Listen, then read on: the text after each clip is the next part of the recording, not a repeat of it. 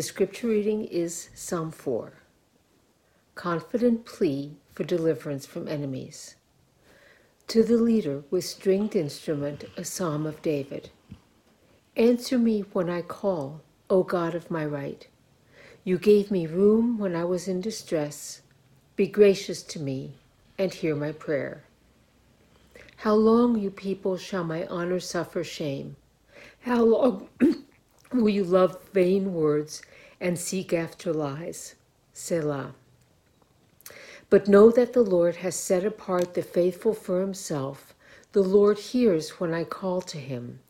When you are disturbed, do not sin. Ponder it in your beds and be silent. Selah. Offer right sacrifices and put your trust in the Lord. There are many who say, Oh, that we might see some good. Let the light of your face shine on us, O Lord. You have put gladness in my heart more than when their grain and wine abound. I will lie down and sleep in peace, for you alone, O Lord, make me lie down in safety. This is the story of faith and faithful struggle. Thanks be to God.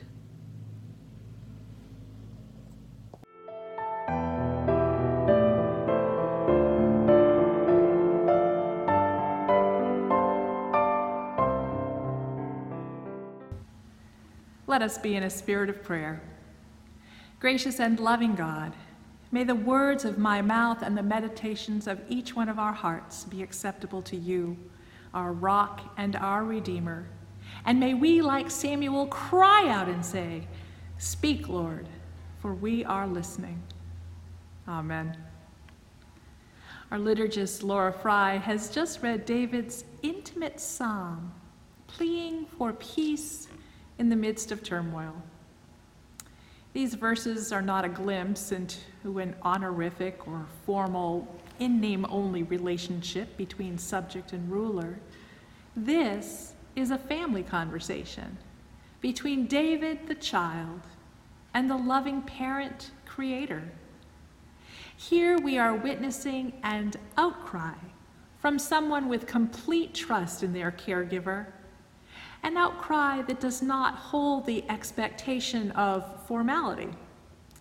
David's frustration leads him to be bold and matter of fact in the way he addresses God. Answer me. Be gracious to me. Hear my prayer. Make me lie down.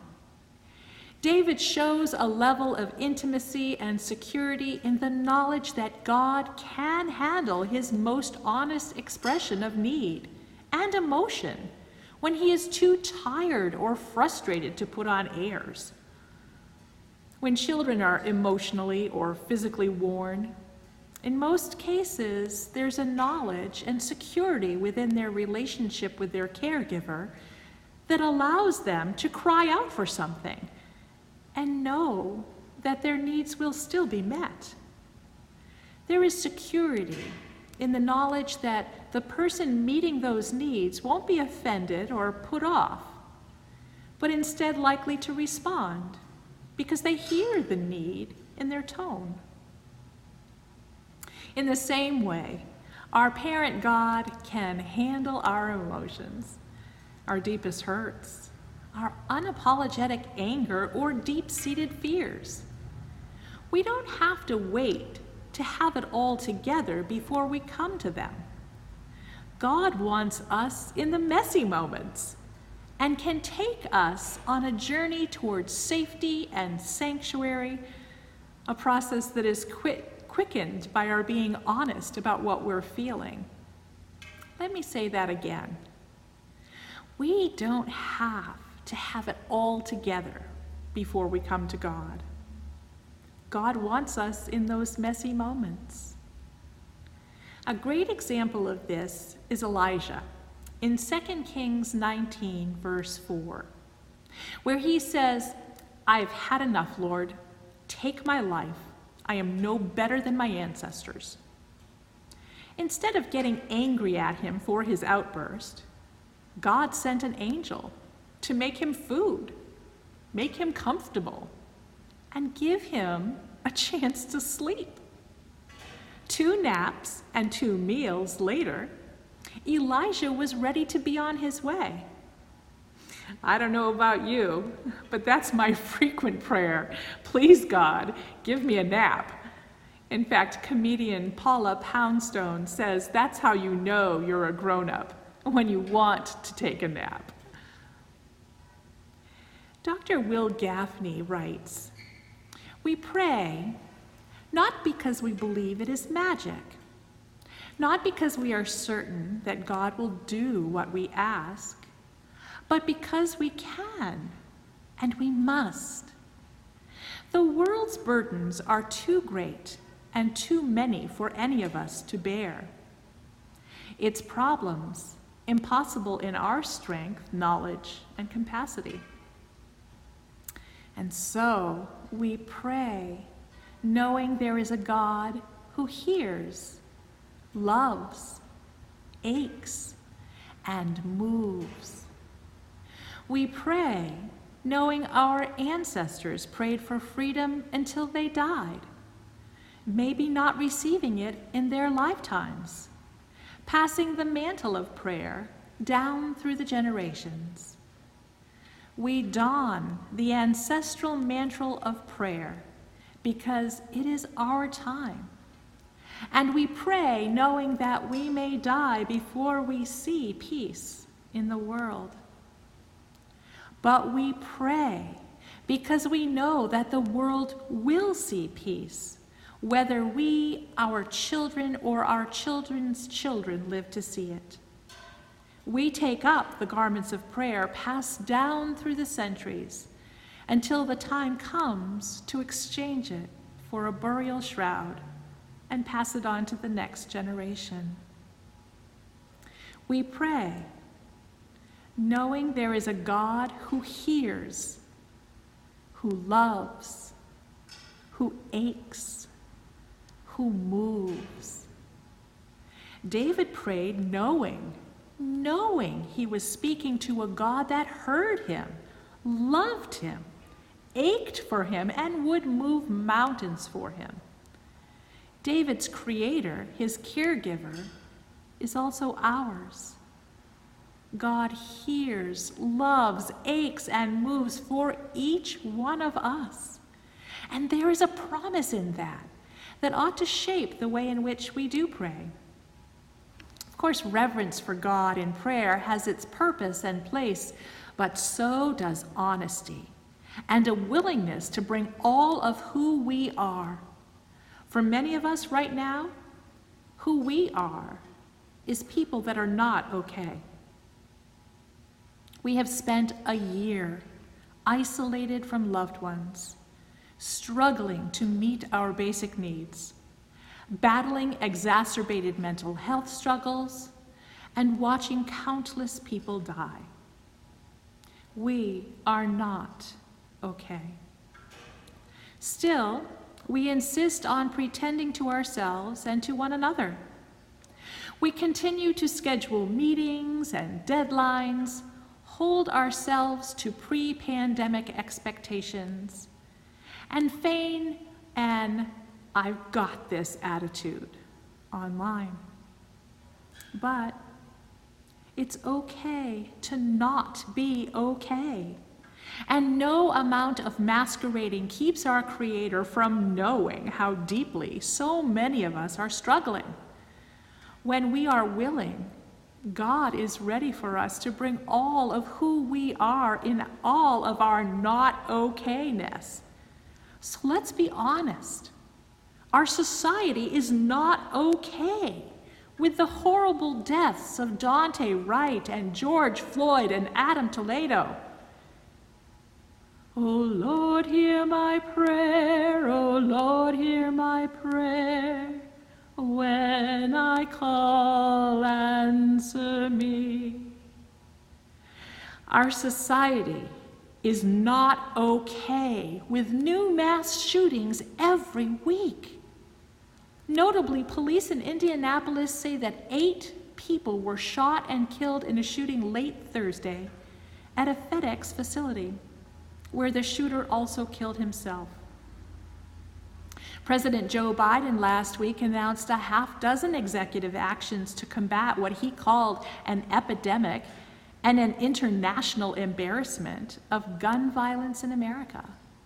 But he said much more is needed. And he is right. So, what kind of action can we take when we are miles away in distance and in thinking? As we mourn that eight people were killed by a gunman in Atlanta on March 16th, seven of whom were women, six of whom were of Asian descent. There was a public clamoring for hate crime charges in that instance, especially among the Asian American community, which has faced rising numbers of attacks since the coronavirus pandemic took hold. O oh Lord, hear my prayer, O oh Lord, hear my prayer. Come and listen to me. Only about a week later, on March 22nd, a shooter at a supermarket, a grocery store in Boulder, Colorado, killed 10 people, including a police officer who was the first to respond to the scene. That suspect bought a firearm at a local gun store after passing a background check. On March 31st, another gunman killed four people and critically wounded a fifth at a Southern California office building. He knew all the victims. Apparently, before opening fire, he chained shut the gates to two entrances, delaying police from getting inside. Among those victims was a nine year old boy who was found cradled in the arms of a woman believed to be his mother. The woman was the only survivor among those shot. The others killed were a man and two women.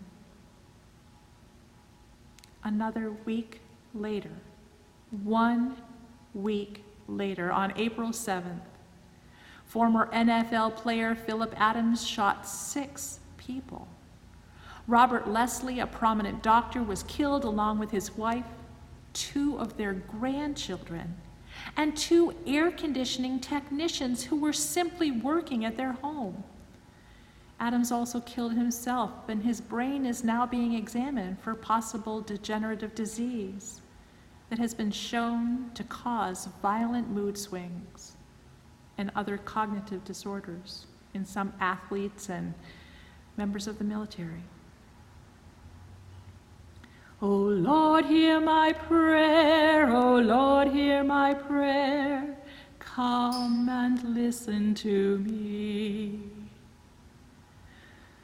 Again, the words of Dr. Wil Gafney. We pray not because we believe it is magic, not because we are certain that God will do what we ask, but because we can and we must the world's burdens are too great and too many for any of us to bear. Its problems impossible in our strength, knowledge, and capacity. We pray, knowing there is a God who hears, loves, aches, and moves. We pray not to change things, but to bring our thoughts into line with God's thoughts. To bring our actions into alignment with what we know to be right. Even in this broken world, we pray to remember that God is love, that God loves us and that we are compelled to love each other, to be at peace with each other.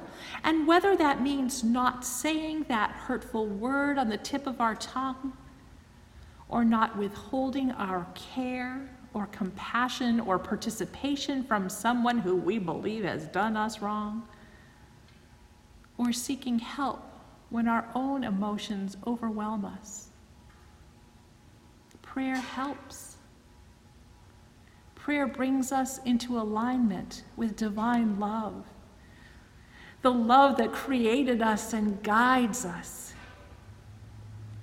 In the words of the psalmist, I will both lie down and sleep in peace. For you alone, O Lord, make me lie down in safety. Thanks be to God for this indescribable gift. Amen.